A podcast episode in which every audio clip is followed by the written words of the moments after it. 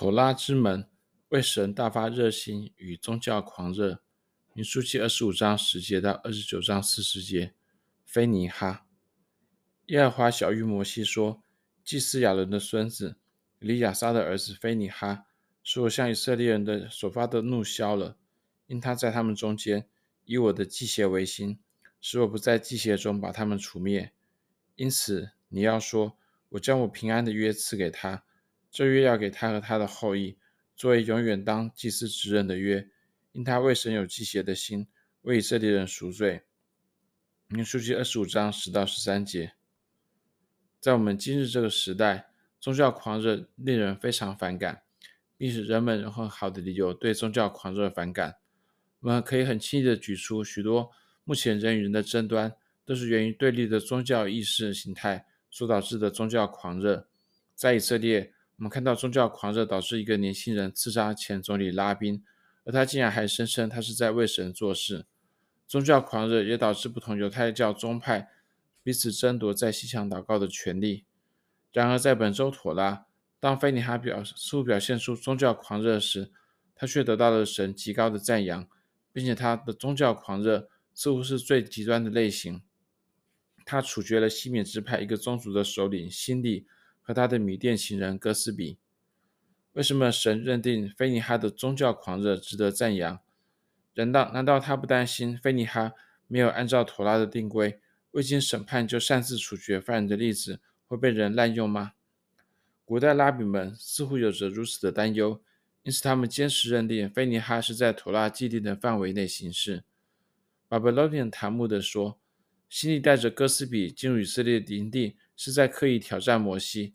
因为摩西自己也有一个米甸妻子西波拉，中世纪拉比拉旭解释说，摩西在妥拉颁布之前就娶了西波拉，并且在神赐予妥拉的时候，西波拉也归化为犹太人，因此他不再是外邦的异教徒。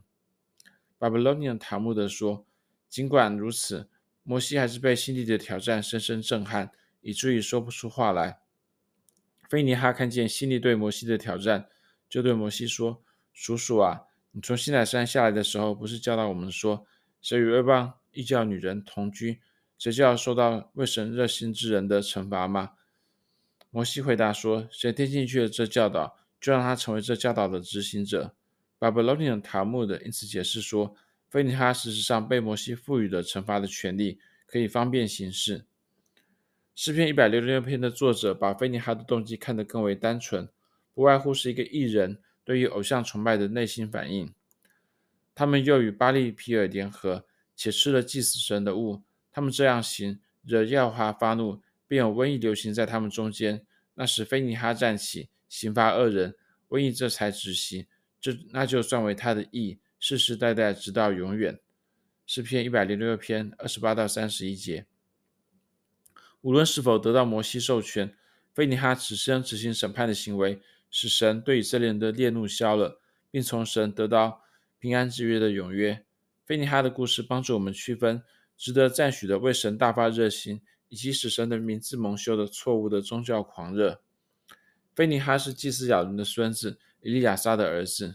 民书记二十五章七节，他是大祭司的家族，负责看守保管以色列的圣物。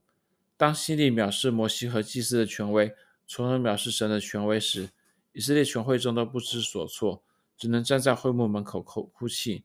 这时候就需要祭司起来捍卫妥拉。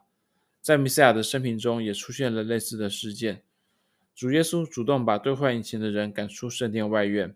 当耶稣的门徒看到他这样做时，他们想起了诗篇六十九篇第十节的话：“我为你的殿心里焦急，如同火烧。”诗篇六十九篇第十节的焦急，和本周妥拉说到菲尼哈为神有祭邪的心的祭邪。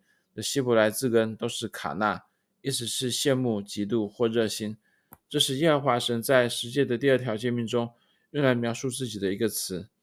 除了我以外，你不可有别的神，不可为自己雕刻偶像，也不可做什么形象，仿佛上天下地和地底下水中的百物，不可跪拜那些像，也不可侍奉他，因为我耶和华你的神是忌邪的神。希伯来字 El 卡纳，出埃及记二十章三到五节。偶像崇拜是本周妥拉故事的主题。神的嫉妒或热心是在面对偶像崇拜的时候产生的。新立的罪行不仅是不不道德的淫乱，而且还伴随着对偶像的崇拜。以色列人不仅与米甸女人行淫，而且跪拜他们的神巴力皮尔。同样的，兑换银钱的人的罪行也不仅仅是贪婪，他们还把耶和华的圣殿变成了买卖的地方，这等同于是敬拜玛门，也就是财力。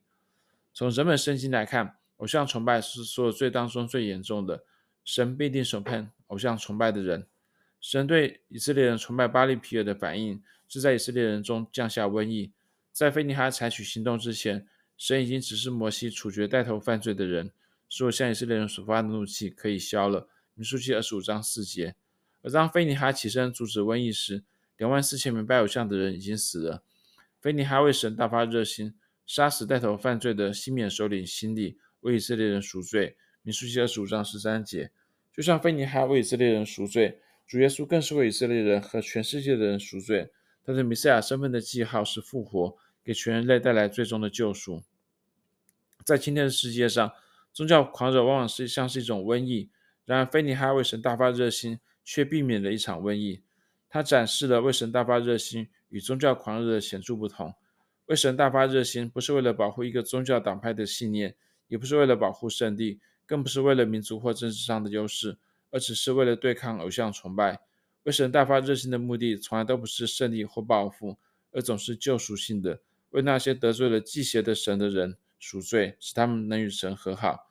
这篇文章摘译自米赛亚拉比 Russell Resen 妥拉注释，Gateways to Torah, Joining the Ancient Conversation on the Weekly Portion。